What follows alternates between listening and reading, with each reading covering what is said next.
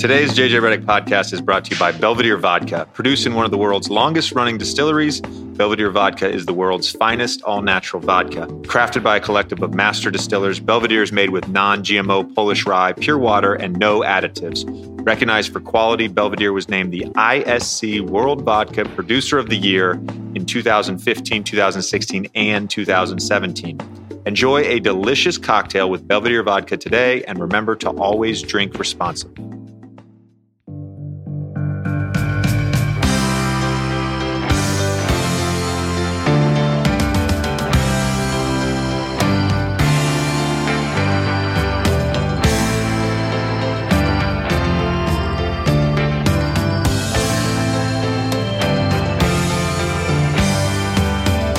To this week's episode of the JJ Redick podcast.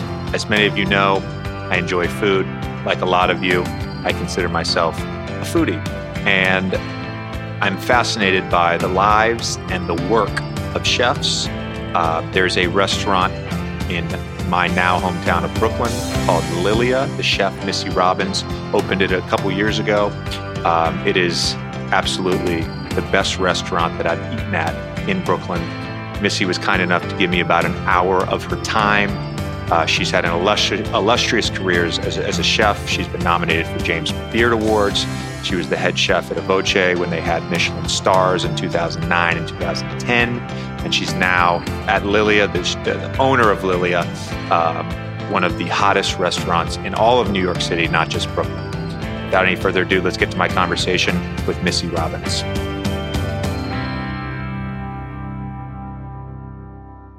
So we met like five minutes ago.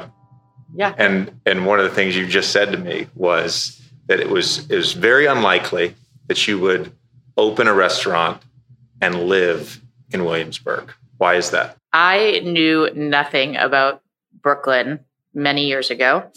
And people kept saying I was looking when I left A Voce, I was looking for restaurant spaces and I was trying to figure out what I wanted to do and I was looking all over Manhattan and people kept saying, look in Brooklyn, look in Brooklyn. And I was like, I'm not, I'm not looking in Brooklyn. Like, I'm not interested in Brooklyn. I don't understand Brooklyn. I don't know anything about Brooklyn. And this was now like 2013, 2014. So it was a while ago. And I had looked in Manhattan. We just weren't finding the right space for the right money that felt right, that just like nothing was working. And my business partner and I both lived in the West Village. That's how we met. And we really wanted to open there. Like it was our home. And it just wasn't working. And this sort of opportunity in Williamsburg came along. And my business partner said, Can you just go look at the space in Williamsburg? And I was like, mm, Yeah, mm, can, am I allowed to swear or not allowed to swear? Oh, you can cuss as much as you want. I can. Okay, yes. great. I said, This is a direct quote I'm not fucking opening in Williamsburg. this was all through text. And he said, Can you do me a favor and just go look at the space? And I was like, Sure, I'll go look at the space. So this was a converted, this was a uh, auto body shop before we took it over. So I came here. There was a car where the bar currently is. It was a disaster area. But I have pretty good vision and I like design and I like could see it. Like I could see that it could be a really cool space. And I went um, outside and he's texting me and he's like, How is it? How is it? How is it? And I was like, It's cool, but I have no fucking idea where I am. And I just it didn't like resonate to me. It didn't make sense. My vision of what Williamsburg was was a little dated. Like I thought it was much younger and sort of people with sleeves like yourself and big holes in their ears and very young kids and that wasn't who I had ever cooked for before and I was sort of in this very like corporate world, but I didn't want to be in that world, but I didn't necessarily want to be in this world either. But this isn't the world that Williamsburg is. So business partner and I started spending a lot of time in Williamsburg.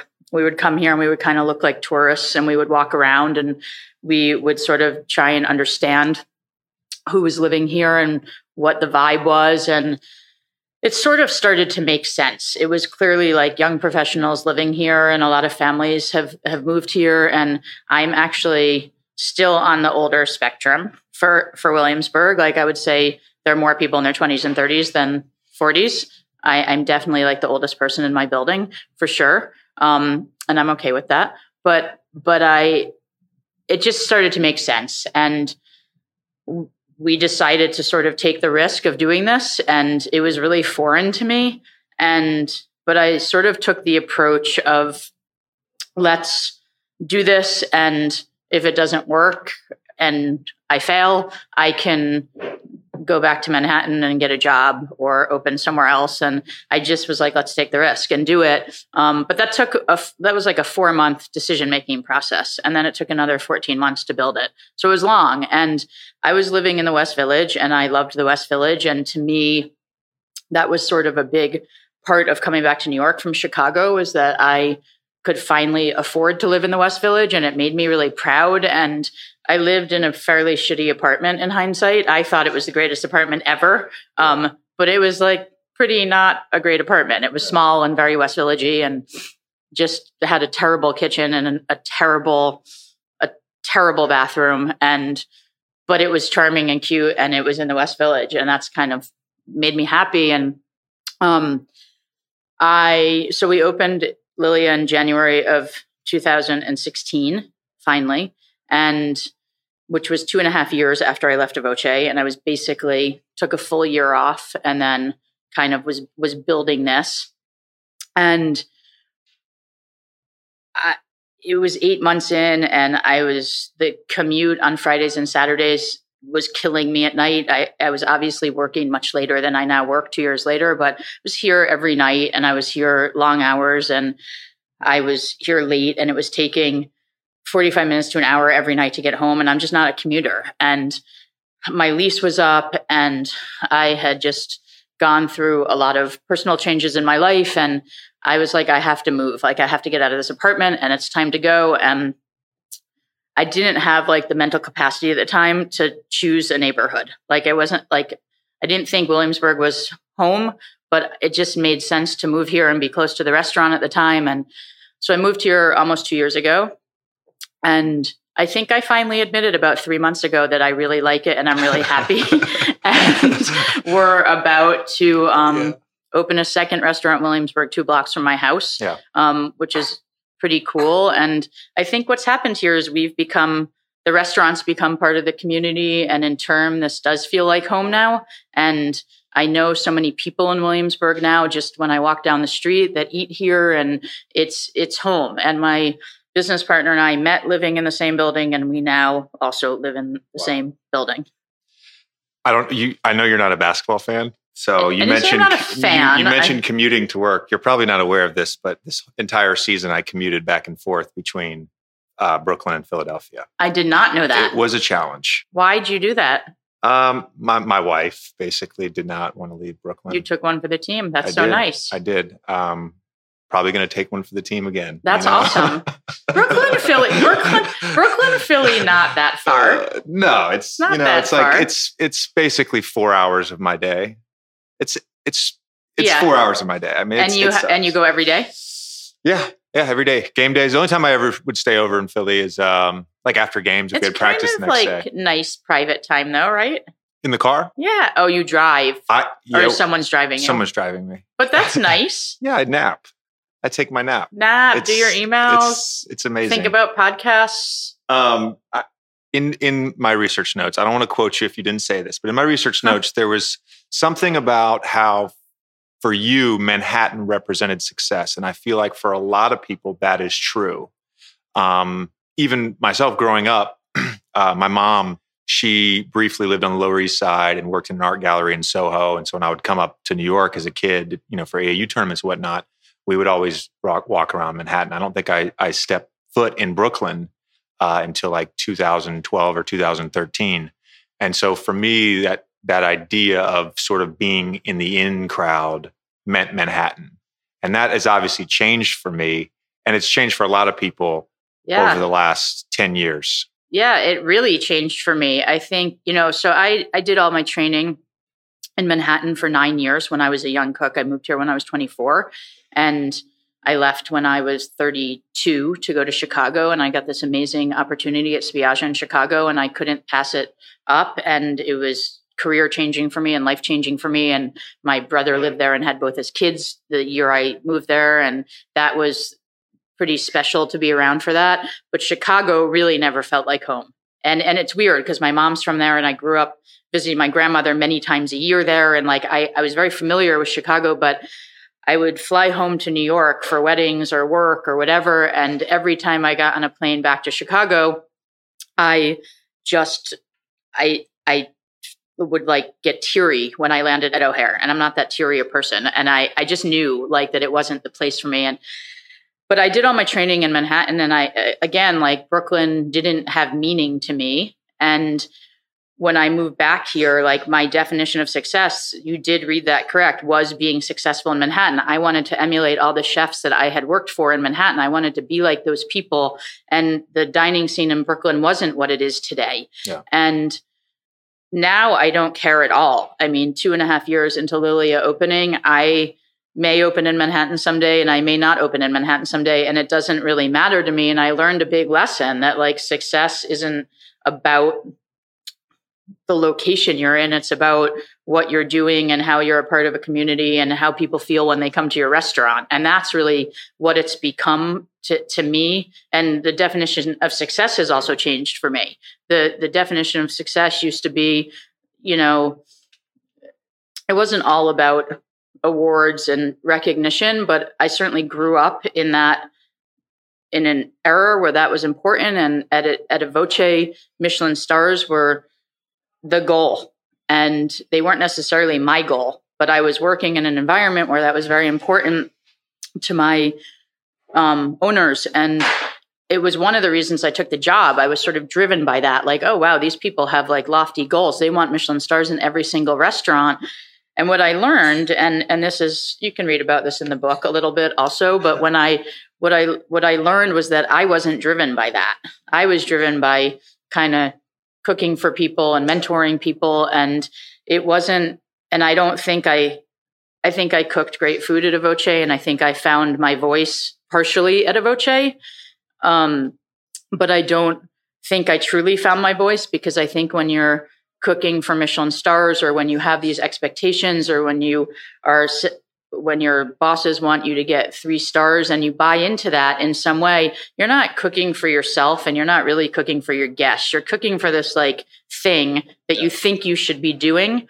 Um, and it was really relieving when I when I left Voce and when I took this time off to really kind of search for what I wanted to do. And I didn't even know if I wanted to be a, a, chef anymore, to be very honest with you. I sort of hoped that I had I would have an epiphany and that some other thing in the food world would come to me. And it never did. And I realized that this was sort of my time to open a restaurant. And um, but I I truly don't think like I found my my voice until we opened Lilia. And that voice kind of happened over the year that I wasn't working while I started cooking at home and sort of really enjoying just cooking simpler food with amazing ingredients and that was still so flavorful and had a lot of depth, but wasn't about how many garnishes you had on it and wasn't about if it's going to get a Michelin star.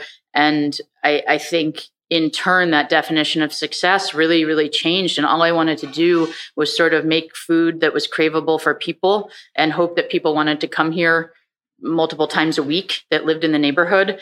And Lilia has become much more than that. It's become a destination restaurant, which I'm not sure I ever expected. Yeah, it has. And it has. and all the awards have come. Yeah. And they're really meaningful. They're really, really meaningful on on different levels. But I think they're more meaningful because it's not what I was shooting for. And and when you kind of don't shoot for it and it happens, it's it's just an incredible feeling. You actually answered one of my questions before I could ask it.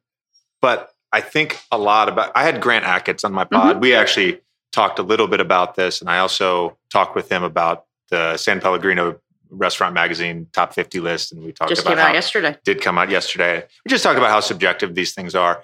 And it's interesting to me because in my profession it's very easy for me to measure progress success because i have tangible results. I have makes and misses. I have wins and losses. Um, i can look at stats from year to year and say oh i'm getting better in these areas or not getting better in these areas. And so much of um, a chef, uh, a restaurateur, like so much of the success is based on someone else's opinion or someone else's reaction to you every night rather than a right. And I would imagine that is incredibly difficult, stressful, maybe.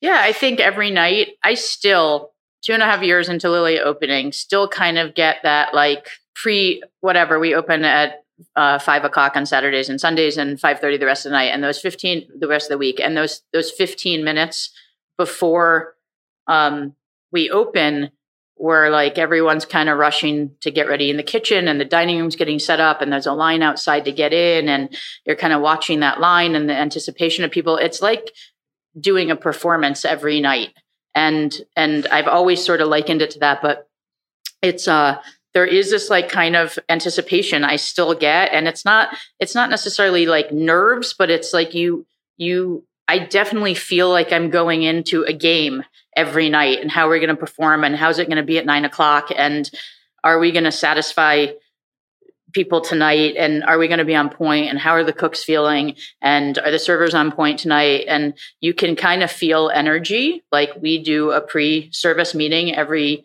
every night with the front of house staff and um, sometimes they seem really engaged and sometimes they don't and it's up to us to get them sort of pumped up and the same with the kitchen. You can tell when the kitchen's really struggling to get set up and you can tell when they're really pumped for service and my job is to make sure that they stay on point and that they're excited for service. Our services are very long here and very intense. I, you've been here, you've eaten here, you can see the kitchen. They don't miss a beat and they don't stop for six yeah. hours. And and I'm not the person doing that anymore. I, I could never do what they do. I, that is a young lady and man's world. Um, but I I definitely um, yeah, I think there's like an anticipation that still happens mm-hmm. every night.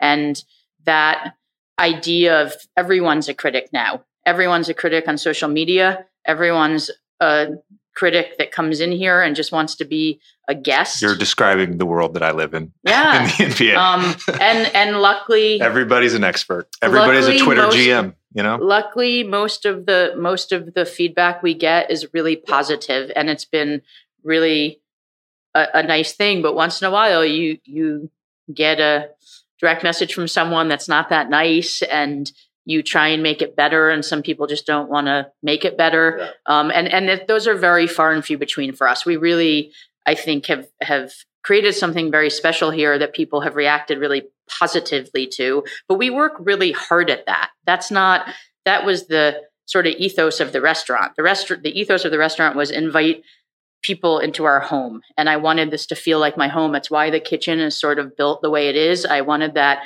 that center station where I stand all night to feel like people could come up and talk to me. And and they do all night long. Many of them call me Lilia, um, which is not my name. Um, the piece of art hanging above your head is from my parents' home, oh, um, and it and it's something I grew up with for the last fifteen years. And my mom um, came here on opening night, and we didn't have anything on the walls. And she's like, "You really need something on that wall. I'm going to send the painting that you wanted this whole time." And it came the next day and I mean, this hung in their house forever and it was like really special to them. And I said, Are you sure you don't you don't want it? And they're like, No, we want you to have it. And you've never had a wall big enough in your house for it. So we're gonna give it to you. But that that whole idea, I mean, that's just a symbol. But to me, it's like I walk in here every day and I feel like I'm in my parents' dining room, which sure. is kind of cool. So okay, so chefs, people that back restaurants uh, have different goals. And I, I, brought up the top 50 list and it came out yesterday and I, I glanced at it. I didn't study it too in depth, but I went to Japan last summer and uh, we sort of did like uh, a food trip with, with some buddies. And we went to um, some three star Michelin places and some places that were on the top 50 list, one of which uh, moved up 30 spots this year. Wow. And it was probably the worst meal I've had at dining out in my life. um, and you know, I, I it's it's interesting to me to because I've dined it now over the years, going back probably seven years on these lists. Mm-hmm. You know, I've dined at dozens of these restaurants, and uh, very rarely do I walk away from the restaurant saying, "Oh, I crave that." But you have created uh, sort of the antithesis of that in a way. I still crave the pasta dish with the San Marzano tomatoes and the honey. Like I Oh, still that- crave that. Um, and it, it- I, I mean, that was a year ago, and I still think about that. I still think about the chicken I had that night that I when I ate That's awesome. That Um, made, that's all I want to hear. no, I'm be- that, I'm being that is all I want to hear. What? So, and you, uh, another thing I read in the research was just how you really strive for simplicity and consistency in a menu. Um, why, why don't more chefs strive for that? Why don't more chefs strive for craving? I think there's a I think there's a few things and I think going back to sort of what I was saying about finding your voice and what I was cooking at a voce and when your directive or your mission is is to be on lists and and many people's mission is to be on lists and it's not to say they're not interested in hospitality and they're not interested in creating something amazing. But when when you are they're also driven by sort of a real refinement that I used to be driven by and I'm not I'm not driven by that refinement anymore. And I when I was at Spiaggia Spiaggia is a four-star restaurant with the most elegant food and it was this amazing opportunity for me and I loved it. But I also struggled there. And I struggled because it wasn't my natural way of cooking and I didn't know that at the time. I was that was my first executive chef job. So again I was and it was my first time cooking Italian food in the states. So there was like a huge learning curve. And I had also been out of fine dining for almost 4 years by the time I took that job. And so there were many things but i think i think i there is a maturity level. I'm 47 Yeah. and i thought i would open a restaurant by the time i was 30 i opened lilia when i was 44 so i was 14 years behind my goal so to speak Sure. and I think in those 14 years between 30 and 44, I did a lot of searching. But I think in that real two and a half years in between leaving a and, and actually opening this, I I just started cooking more like real cooking. I was cooking for myself and i was cooking for friends and i was cooking at summer parties and i was having fun cooking instead of like cooking because i thought this dish might satisfy a critic or i thought this dish might satisfy my boss who had a very elevated sense of of taste and in the nicest way. Um and i i think what happened was when i created the menu for lilia i wanted to cook food that i would want to eat every night. And aside from this kind of welcoming people into my home idea i wanted to cook food that felt familiar to people but also like food that they couldn't necessarily cook at home. Like it felt like they could cook it at home but there was enough nuance in it that no one kind of knew how I got from point A to point B, which Yeah. is it, which is true. People don't quite 100% understand because it, on the surface it's very simple, but there's a lot that goes into the food at Lilia, even in the simplest dishes, and a lot of the simpler dishes are even harder to make. So like the mafaldini dish with the pink Yeah. peppercorns and butter and parm, there are three ingredients in that dish. And it's probably the hardest dish to get right on a menu because if you miss one component or if the pasta is not cooked correctly or if the there's too much butter or not enough butter or whatever or if it's not if those components aren't married correctly together then you've totally missed the boat on that dish and it's and it's not easy to correct. Um, but i i think i can't answer i can't answer why other chefs aren't different. I mean cooking is an art and i think everyone expresses themselves through through a different art form and it just took me a really long time to be able to understand what i wanted my craft to really look like. And i really grew into it over such a long time. And i really i mean at, at 45 years old i which isn't that old but it's not young in my career. I've been doing this for 25 years. I i really feel like i finally found who i am in the kitchen and i and i'm not like searching for that anymore. And i think there's a comfort level in saying you know what? I'm really comfortable putting on rigatoni with red sauce because that's what i would want to eat every night. And i wanted lilia to be the restaurant that if i didn't work at night i would want to go to every night. And it has become that place for people like people really feel at home here. Uh, how do people get reservations? well I'm being dead serious. well Because Um, you guys are on Resy, right? We're on Resy. And it's It works. People think like it doesn't work. it's work. 12:01 a.m. pretty People- much, right? people- 30 days out, 28 days Yes. out. I need to know the secrets. well, I'm pretty sure you have access to reservations, but listen, here's the bottom line. We never expected this to happen. This kind of phenomenon of having this restaurant that is difficult to get into. Lilia is 72 seats, including the bar. 13 of those seats are bar seats that we don't take reservations for. So that leaves whatever 60 uh, 73 seats sorry Yeah. it's that leaves 60 seats so i think this restaurant looks very big it's has 16 foot ceilings Sure. people think it's 150 seats they come here they're like we don't understand why we can't get reservations um, we want to welcome everyone this is not meant to be an exclusive restaurant this is meant Yeah. to um, be a very welcoming place where where people can come. Um, and it's hard because it's a small restaurant. We do our best to accommodate people. We meet people all over the place. My business partner and i we hand out business cards to anyone who says i can't i can't get a reservation. How do i get in? I i meet people all the time. I say here's my card. Just email me and i'll make sure we get you a reservation. And and we really we we honor that. I can't there's only so many seats a night in this in this place. Um, it's a little easier in the summer. We add 36 seats outside Sure. and those don't we don't take reservations for either. So the walk-in capability Yeah. becomes um, becomes a little easier. And look i going kind of back to that 15 minutes pre-service thing i am i remember the first night that there was a line outside and i've never worked in a cool hip restaurant in my life. I, i've worked in these very highfalutin restaurants often in office buildings oddly and I, i've never worked somewhere that's kind of considered like an it place or a place you have to get into and the first time there was a line was we got reviewed by pete wells march 29th six weeks after we opened which is fairly quick and I remember the first Saturday after that, I was standing with my chef in the kitchen and you can see everything. And I looked outside and there was like this line of 30 people outside to get in. And I was like, what? What's going on? Like, I, I just never experienced it. And I still to this day, and the lines have gotten longer.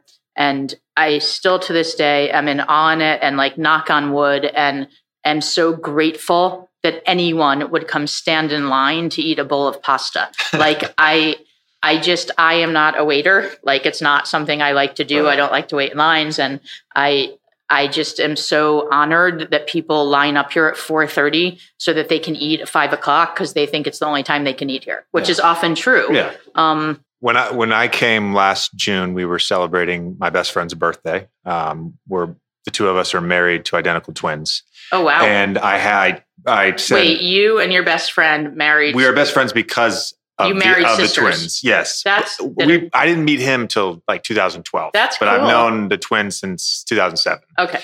Uh, my wife and I are celebrating our eighth wedding anniversary this coming weekend. Oh, congrats. Yeah, Are you you. coming here to celebrate? We're going to Positano. Okay, equal, equal, Yeah, equally is good. We're going to be on a boat. You do you. Uh, yeah. uh, but anyway, so when I we I, you know I, I was like I couldn't like literally couldn't get a reservation on the night we wanted to go, so I had um I had uh someone from from my agency at the time. Uh, I was like, hey, can you get us a reservation on Saturday, June 9th? And he's like, yeah, no problem. And uh, he, a few weeks later, he emails us back and he's like, I got you a 515. that's all Resy had. And I was like, oh, that's literally, I could have done that. like, what the hell, man? Um, Listen, I embrace eating at six o'clock.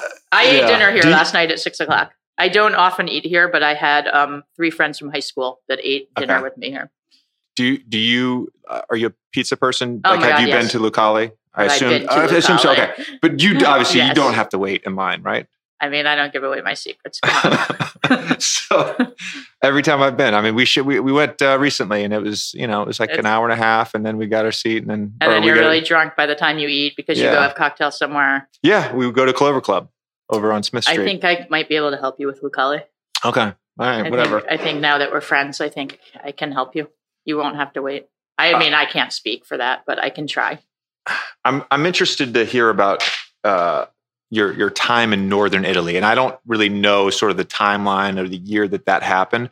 When I had Grant Achatz on the pod, um, he spoke about his five days at El Bulli and just the the influence and the, and and the effect that that had on his philosophy, on his techniques, um, on his career. And I, am It would seem to me like that time in northern Italy had a profound impact oh, on you. it was it was life changing. So I was I was working in New York and I was getting pretty burnt out. I was in a very intense job and I had always wanted to cook abroad and I just sort of hadn't done it yet. And I was 28, about to turn 29, I think.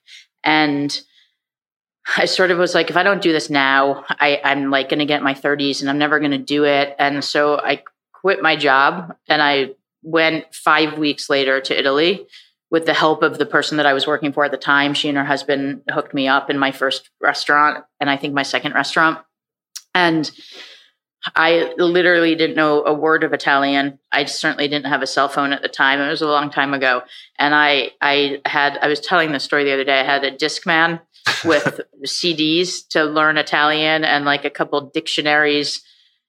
And I just went and I landed in this town called San Marino, which is in Emilia Romagna and it's like kind of its own country with its own governance and a kind of a strange place but that's where they sent me and i lived with the cooks and sous chefs and i went to work every day and i quickly adapted to the lifestyle and i threw away my cds because that's not how people speak and i wanted to learn real italian and i was okay by the time i came home but not and i'm not i don't speak italian but and it was also a really long time ago but i i didn't know what italian food really was until I went there. I didn't understand that every region was different and that every grandmother cooked differently. And I'm sure you know this, but I'm not Italian. Um, so it was a real, to me, Italian food was red sauce in New Haven, Connecticut, and baked ziti and fettuccine alfredo and pizza and meatballs and all that stuff. And sure. and it, I didn't I didn't know that Italy essentially was 20 different cuisines. And so I was really lucky because I got to experience three of those regions. I was in Emilia Romagna for a couple months, and then I was in Tuscany, and it was really interesting because I went to work for the aunt of the first chef in Emilia Romagna, and to see two families who kind of cooked very differently, who lived a half an hour apart, was was extraordinary. And then I went to Friuli, way up north, which I didn't even know what Friuli was, and I was supposed to go to um, Bergamo and in Lombardy, and there wasn't room in this guy's kitchen. And Italians are so gracious, and he's like, "Look, I am sorry. Like, I know you were supposed to come here. I don't have room in the kitchen, but I'll send you to any anywhere you want to go to one of my friends' restaurants." And I said, "I don't, I don't care. I'll go anywhere. Like, I, I don't know the country." And so he sent me to Friuli, and it, that was incredible because that has a lot of Eastern European roots in the cooking, and it's just a very different cuisine. And I just feel so lucky that I got this introduction and then um but I really I learned how to make pasta there. I I learned a culture, I learned about ingredients that I would have never known about. But when I came home to New York, I still wasn't ready to become an Italian chef and I was like getting all these offers and I never wanted to be pigeonholed into one cuisine because I was interested in a lot of different things. I was interested in Asian cuisine. I was interested in sort of this globally influenced thing at the time and i didn't i had no plans to become an italian chef and then but i always gravitated towards italian ingredients and even more so after i came back i was always fascinated by you know really handcrafted mozzarella and ricotta and olive oils and balsamics and i was i was fascinated by these ingredients and then i got the call from spiaggia this was almost four years after I came home from Italy, and I had been working at the Soho Grand Hotel, yeah. which is a, a, little known fact about me. Um, I knew that. I knew that. it was in the re- research notes. You did your research, but it's not talked. Been, it's I've not talked about. Yeah. I'm sure you have. I, I, it's not talked about a lot, and and it wasn't food and beverage wise it was a very insignificant part of my career yeah. but from like learning about management and business it was hugely significant and and part of why i I ended up at Spiaggia because I sort of had this fine dining thing and this Italian thing and this weird, like, worked for a big corporate place thing that all were really important to the, company that's Spiaggia's part of. And um, I was like, all right, I guess I'm ready to do Italian. But I was really scared because I just didn't know that much about it. So that's sort of when I started like really delving deep into books and research and kind of teaching myself about every region. And um, and Tony Mantuano, who's the chef owner of of Spiaggia, was such an incredible resource. I mean, he taught me most of what I know about Italian food. And you uh, you cooked for the Obamas. It's a true story. there? It's a true story. Once, twice? No, no, no. Like a Multi- lot. okay. A lot. But they don't really And like. it- what- what year was this? Were they- It was pre pre presidency. Okay, so they were. So I was left. the senator. At I yes. So I left in two thousand and eight. Okay. Right before the election, um, and it was really interesting to sort of see the progress. First of all, I just want to go on record and say, like, the whole me cooking for Obama thing has been blown very out Yeah. of proportion by the media. Okay. They latched onto it because they had nothing else to latch onto when I moved here from Chicago because I was relatively unknown. And that was a cool thing to talk about. I um I did cook for them many times. I met them once or twice, but most of the time Were they Tony- friendly people? they're awesome. Yeah. They were awesome, and and they they were friendly and they were normal and they were like really into food. So like they would come and dine, like they and they were most often just the two of them on date night, and it was it was great. But like I, it wasn't like I was sitting at their table and hanging out with them. And and most of the time Tony would greet them. it was Sure, his sure, restaurant, and Sure. um, I mean, that is Barack's. Like, it's his favorite restaurant It- in it- Chicago, it- right? Sure, Yeah. it was at the Yeah. time. I don't I don't know what it, Yeah. if it is now, but at the time, yeah, definitely they came for every like birthday, anniversary, special occasion, and then just kind of when they wanted to go out. But it was really interesting to see the progression of when I moved there in 2003, and he was, you know, just becoming well known, and to see what happened by 2008, and just to see the difference in security detail, and it, it was a pretty fascinating experience. I assume you get celebrities in Lilia. We do, but we don't talk about any of them. You don't talk about it? Nope. That is so sweet. we're just we want we want celebrities to feel at home here Yeah. and i think i think that one of the reasons they come here is because we don't talk about it and we treat them like we treat the guy living across the street Going back to Obama, I just have to put this back. So, still on obama no, I, I still on obama nine years later actually we're almost No, 10 years not- later Not, I- this is an anecdote. This has nothing to do with you cooking for him. I'm using air quotes. Um, I've been on a like a, a Bourdain sort of thing on Netflix over the last couple weeks, and uh, after I watched like my third episode last night, I watched Obama on Letterman show on his Netflix oh show, i saw that and it just man, you miss the guy. You miss the guy. Yeah. it's it's amazing how how good of a human he seems to be. Yeah. and how how different it is right now. oh we're gonna go political no, huh? we're not going to go. We're gonna go political Just had to say it. Uh, are you familiar? Have you ever heard the term creative destruction? no You, ha- you haven't. Okay. am i supposed to No, Oh. I'd never heard it before a month ago. oh great Um, I'm so excited to learn something new. no, I'm, I'm, I'm reading this book. Um, I was reading this book. I finished it. It's called The New Brooklyn. Um, written by, I believe her name is Kay Hymowitz. Uh, she's a she's a Park Slope resident, um, and and uh, the, the the essence of creative destruction in an economic term. I'm going to read the definition. Um, it's the process of industrial mutation that incessantly revolutionized the economic structure from within, incessantly destroying the old one and essentially creating a new one. Okay. So Am I supposed to remember that? no, you're not. the idea behind it though, though is that, you know, creative types, what they're doing is they're constantly sort of taking something that's old and irrelevant and making it into something new. Um, and she has a bunch of examples, and she uses Williamsburg as sort of the prime example of this idea of creative destruction. And uh, as I'm reading this book, I'm literally thinking of you. And then I find out that you know you're you're opening a new restaurant in in Domino Park, which used to be a sugar refinery. Um, and I th- this whole notion of creative destruction is one of really the most attractive things to me about like being in a place like Brooklyn i- in a, in a post-industrial city trying to find its way. Yeah, I think I think that's been one of the most appealing things about being here once once we got here and once we became part of this community, I certainly am not gentrifying Williamsburg. It's Sure. it's, it's gentrified. Yeah. But what became really important to to myself and to my partner, and it was not something that either of us had necessarily thought about, was how how to become part of a community. Because when we saw that Lilia was becoming that, and that people were so excited that we were here, and we have an all day cafe, and sometimes we see people twice a day, once in the morning at the cafe, and then they come back for dinner.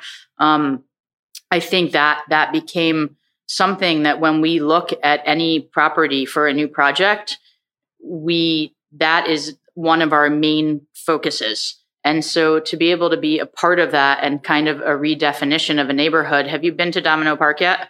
I went on Saturday. And It's incredible. I mean, it's- I took my two boys. I have a four year old and two year oh, old. you do? So the playground and Oh. the water fountain setup is amazing. We we ate at Danny Meyer's Tacocina. We had Yeah. a little snack there.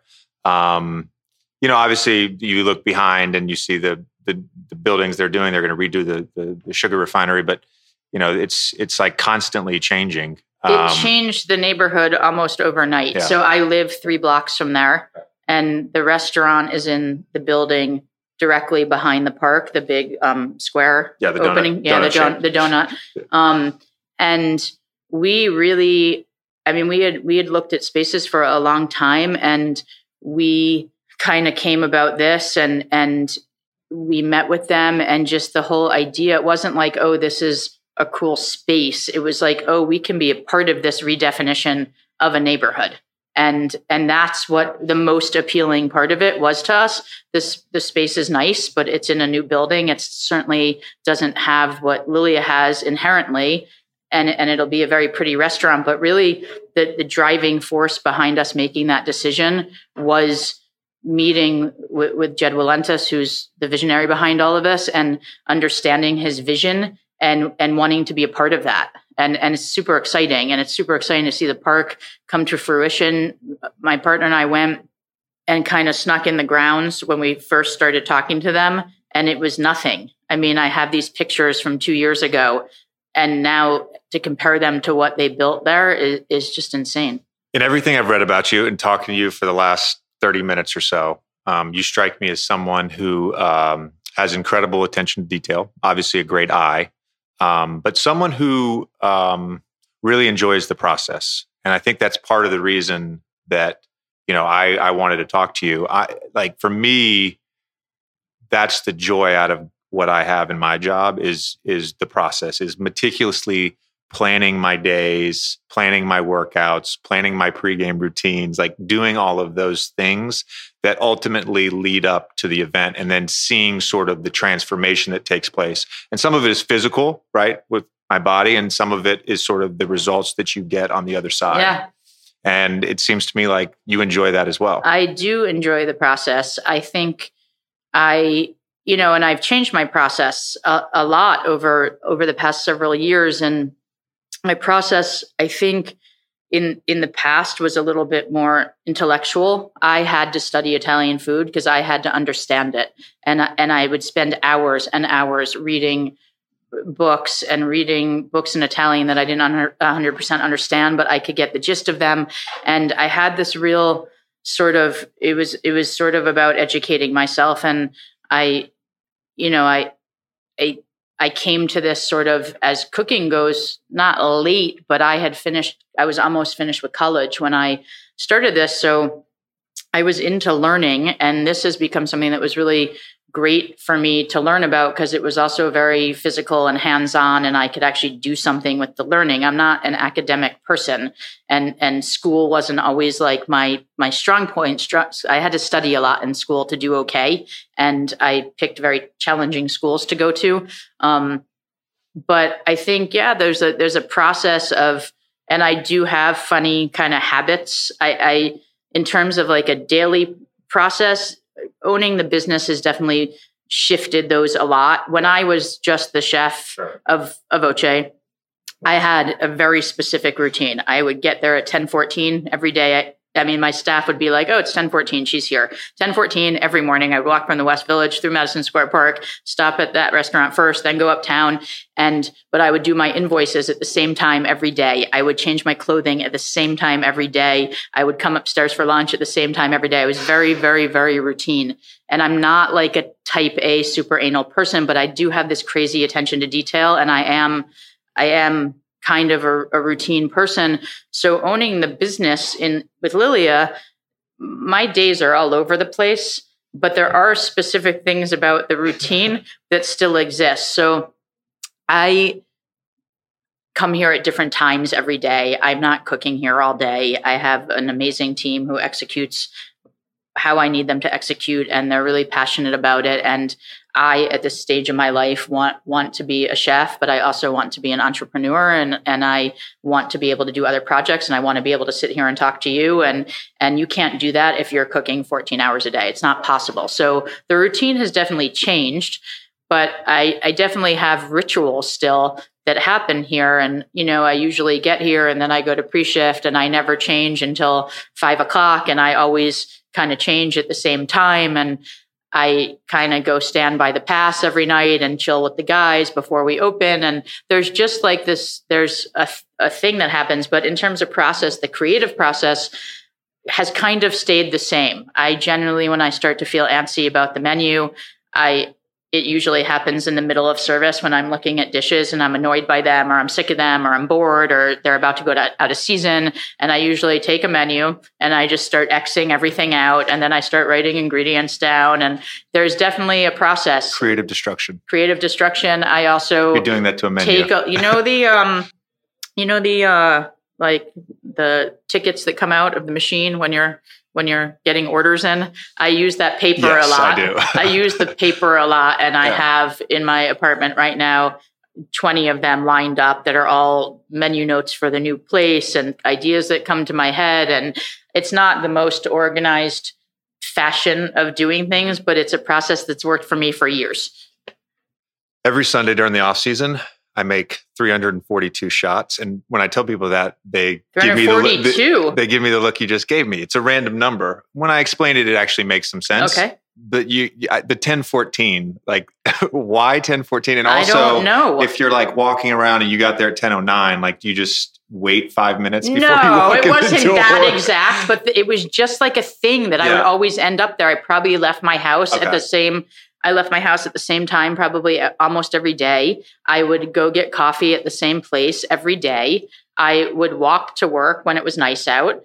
And it was just like a, a thing. Like, but it's not, I, I'm also the type of person, like, if I don't have a boss here, but if I'm like feeling like I'm late, I get massive anxiety. So, like, if I want to be here, if I say on a given day, like, oh, I want to be at Lilia by three o'clock today, and I'm here at three fifteen, I get anxiety about it.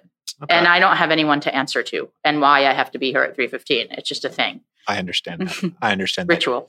You've you've mentioned the word maturity a couple times. Uh, part of that is uh, eventually growing into a role of mentorship. And and I read that you that's another part of entrepreneurship that you enjoy is or your current role is that you get to mentor people. What does that look like for you now? And also um, you know, who were who were your mentors or your your main mentor uh, early in your career? I, you know, honestly, every person that I work for, have worked for, has sort of played a role in in shaping who I became as a chef. And I think I've taken like a piece of a lot of different people. Tony Mantuano is by far my my biggest mentor. I, I was at Spiaggia for five years and we're best friends. I, am probably seeing him tonight. Actually, he's in New York, and um, he not only taught me about cooking great food and understanding Italy and understanding elegance and understanding these Italian principles of this wonderful Italian life, but he he taught me about you know being a very calm chef. I, I worked for Tony for five years, and granted, he at the time that I worked for him, he wasn't in the kitchen all day, every day, having to do the discipline. So you don't see that side of a, of a chef, but he I never heard him yell at a person. He's always kind. He knew how to talk to people. He had a very directed philosophy on food, um, and he was just really supportive and and never never selfish in his endeavors of how he mentored me. So at year three, he sat me down and he said, "What are we going to do with you?" And I said, "What do you mean?" He said, "Well." Something has to happen with you. I think he saw something in me and he knew that I didn't love Chicago and which I think was always hard for everyone because they were all Chicagoans and I was always like, eh, I don't like it here that much. Um, and I, at year three, sat me down. I said, what are we going to do? I said, listen, I, I have to get back to New York at some time, at some point. Like it's really important for me to live there and going back to that idea of success, like I could have opened 10 restaurants in Chicago and been very successful and I wouldn't have felt that that success level that that Manhattan meant to me. And he was really supportive and he said, "Okay, well, let's figure out how to make that happen." And there was a point where we were going to open a restaurant here together. And I was flying back and forth and looking at real estate and I had no idea what I was doing. And then the A Voce thing came about, and I had to go to him and say, I have this kind of thing on the table. And at first, he was like kind of mad because he was like, I thought we were going to do this together. And then I met with them. He was gracious enough to let them come taste in the restaurant. I mean, I told him, I said, they're coming to, to Chicago and they want to come taste the food. And he was like, okay. And he kind of hung around to meet them for a second. And then he went home and the next day I met with them and they basically gave me an offer and I went back to him and I said, "Listen, they gave me a pretty huge offer like I kind of I kind of have to go." And he said, "Oh, no, no, no, you have to go." And that that to me is mentorship letting someone i mean a big part of mentorship is letting someone grow and obviously you want to keep your people forever if Spiaggia was in New York, or if they had said to me, "We'll open a place for you in New York," or "We want to open a Spiaggia in New York," I probably would still be with them today. Wow. Um, wow. I, I, loved working with him. We had yeah. an amazing creative compatibility, and we understood each other, and we traveled a ton together. I did every event with him for five years, all over the country. Um, but there are other mentors too. Uh, you know, John DeLucie, who who was my sh- chef at the Soho Grand, who's a, a great chef, but really he's just a good person in many ways. He taught me how to be nice. I, I was a hot headed young sous chef. Wow. And I only knew one way of managing. I don't see that. I don't see that. It dissipated. It went away. part you can read about it in the book. Part part of what part of what those two years off were were, were really. I didn't. I just want to give John DeLucie a shout out because he always says I only. That's fair. I, he he only he always says I that he only taught me how to type because I also didn't know how to use a computer. And then I was in this like corporate environment. But he really taught me how to be nice to people and how to talk to people properly and how to listen. It didn't get enacted until many years later. Like I wasn't able to to execute what he had taught me very well.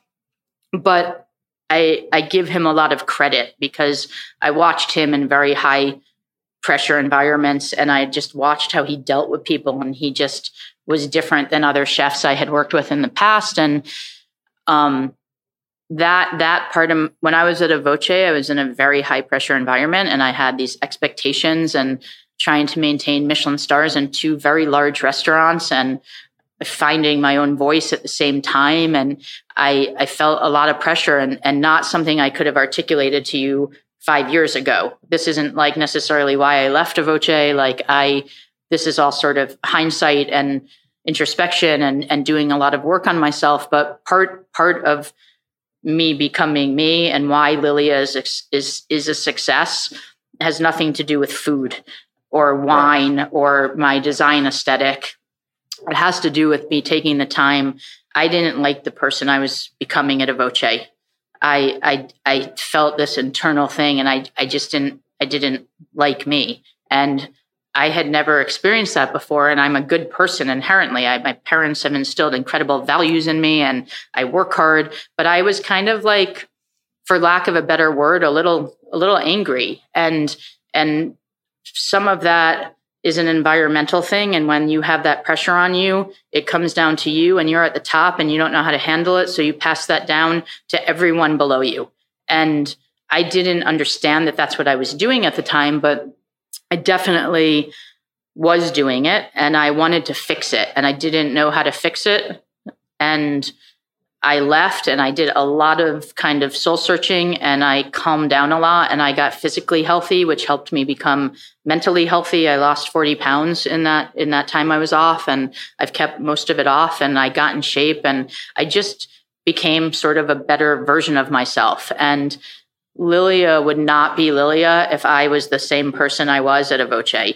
I am able to maturely run a kitchen and talk to people in a different way. And that's not to say I don't ever get agitated and that things don't make me annoyed and that I